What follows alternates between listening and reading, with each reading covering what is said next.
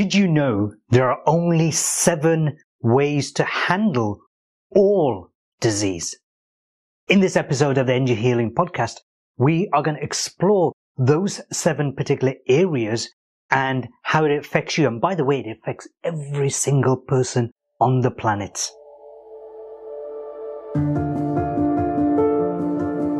My name is Harun Rabbani. I am an energy healer and I train energy healers too. And I've been in this business of helping people transform their lives for well over two decades. So before we get started, make sure you hit the like button and click to subscribe and make sure you hit the bell icon as well so that you get notified about future episodes. So the biggest thing that I really want to get through to you is all about taking responsibility for your own health because the only person who truly has real vested interest in your well-being, the only person all the time is you.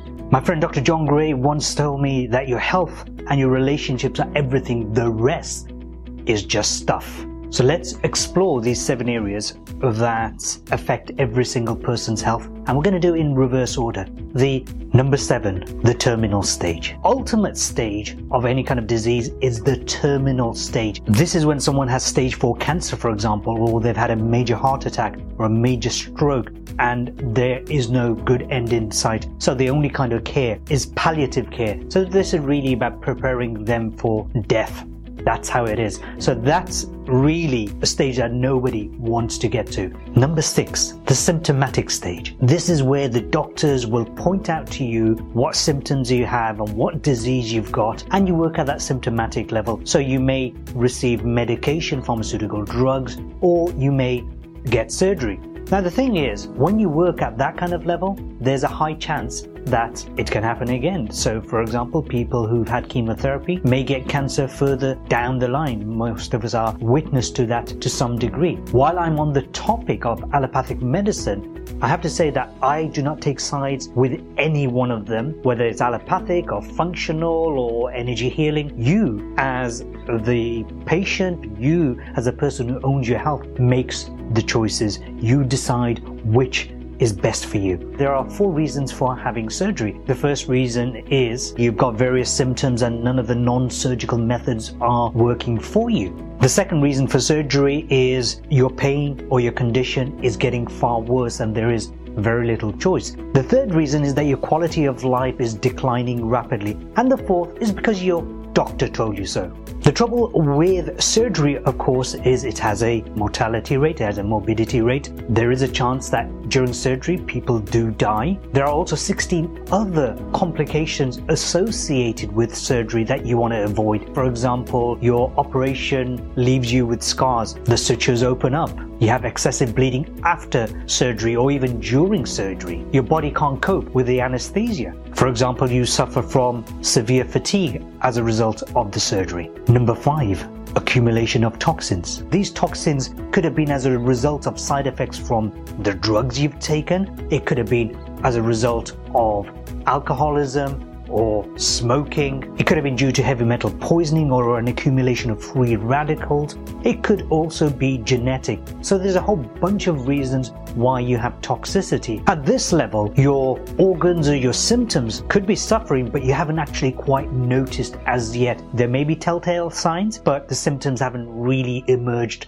fully as yet. Number four, metabolic imbalances. It could be that you're suffering from diabetes and have a heart condition for example. It could be caused by missing enzymes, abnormal reactions to chemicals, or nutritional deficiencies. Number three, your lifestyle and incorrect ways of dealing with the world. It's the way you live. Are you somebody who exercises? Are you somebody who's sedentary? Are you a couch potato or are you a fitness fan? It could be to do with an unhealthy diet. So you're taking a lot of fast foods, a lot of red meats, a lot of processed foods, and you're not eating enough vegetables, enough fruits. It could be that you're constantly dehydrated, you're not drinking enough water. Your body is 70% water by mass and volume, but 99% by actual molecular structure. It could be due to lack of sleep because sleep is desperately needed for recovering, rejuvenation, and healing of your body. It could be due to self harm, or it could be to do with a form of self harm called smoking or various addictions that affect the chemistry of your body.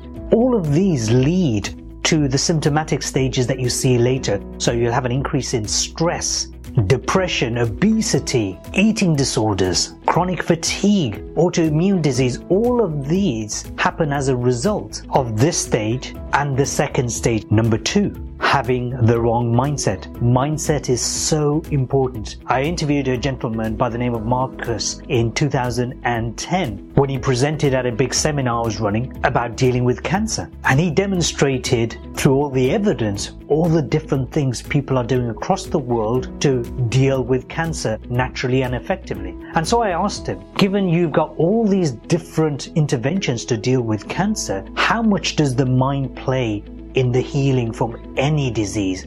Here's what he said 99%. If you've got a negative mindset and you're constantly pessimistic about stuff in life, if you're walking around having absolutely no vision for life, no hope, the studies have demonstrated people with that kind of mindset do develop cancer later on. Not everybody, but a lot of people. If you're somebody who's constantly angry, then you're going to start developing conditions with your liver, with your gallbladder. If you're somebody who feels like the sweetness of life is totally gone and everything's really bitter, then there's a very good chance you will develop diabetes. But of course, the mindset impacts and influences what you do with your lifestyle. And what you do with your lifestyle, if you're somebody who craves sugar and stuffs yourself with sugar all the time, then there's a good chance you're going to develop diabetes because you're trying to fulfill the sweetness from your life with the cake, with the sugary stuff. And this directly impacts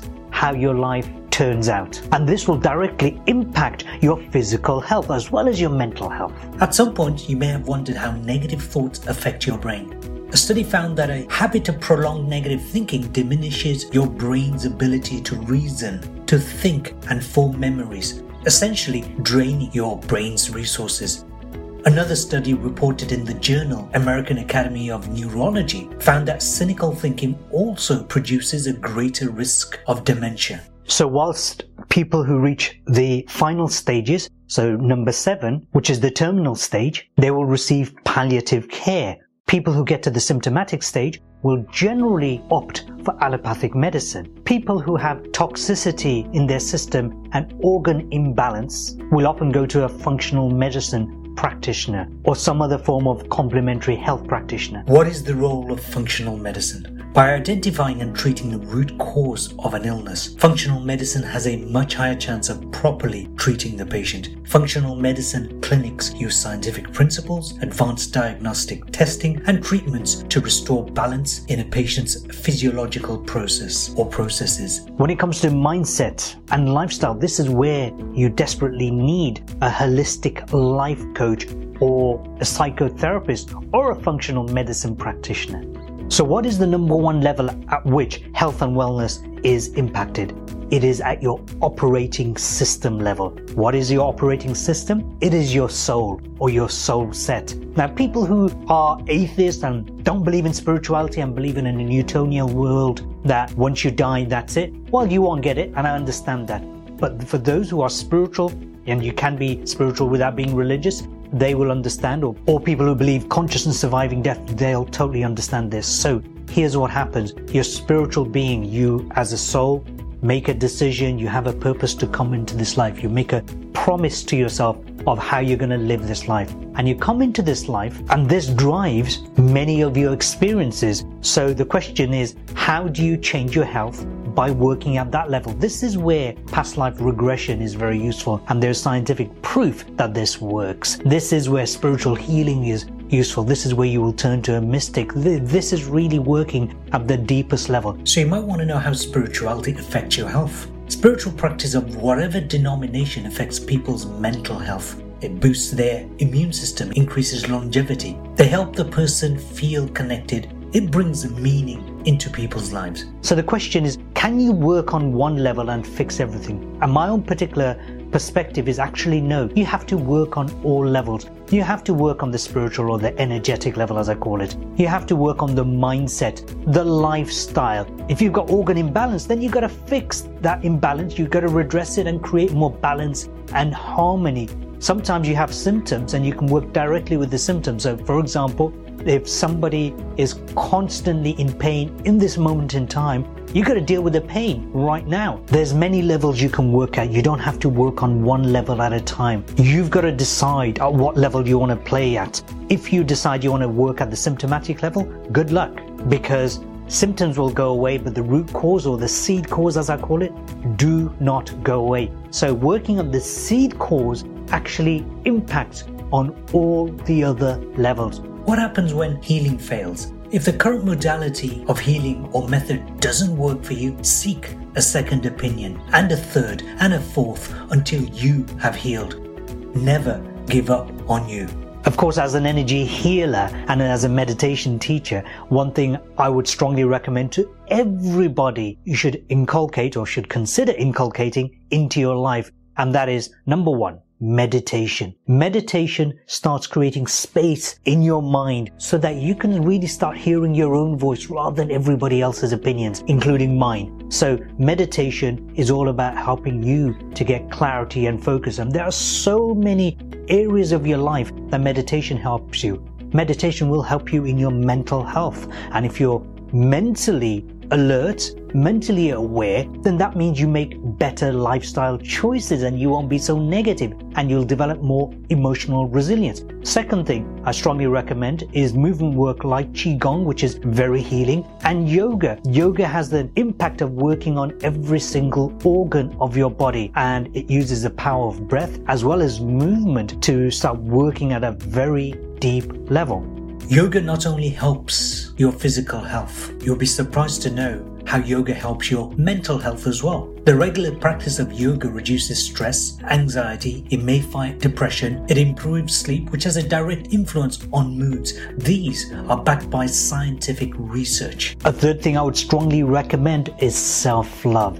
Self love is absolutely critical for mental health and well being, which obviously will impact on your physical life. Self love isn't about looking in the mirror and go, oh, look at me, I love me. No, that's not self love. Self love means taking care of your mind, taking care of your body, taking care of the actions you take, your lifestyle, your mindset. It's working at a very deep level. Self love also means that if somebody does something bad to me, that I'm quick to forgive and release and let them go. That's their journey, not mine. When you get on a plane and you sit down before they take off, what do they say? They say to you that in case of an emergency, put the oxygen mask on your face first. Once you've done that, then put it on your baby or whoever's sitting next to you. Why do they say that? Because within seconds, because of the change in pressure and the lack of oxygen, you are highly likely to pass out. So you are absolutely no good. So self love is putting oxygen on your face first. I hope you found this episode of the Energy Healing Podcast useful. My name is Haroon Rabbani. Make sure you share, make sure you like, and make sure you subscribe, and I will see you next time. Thank you for watching.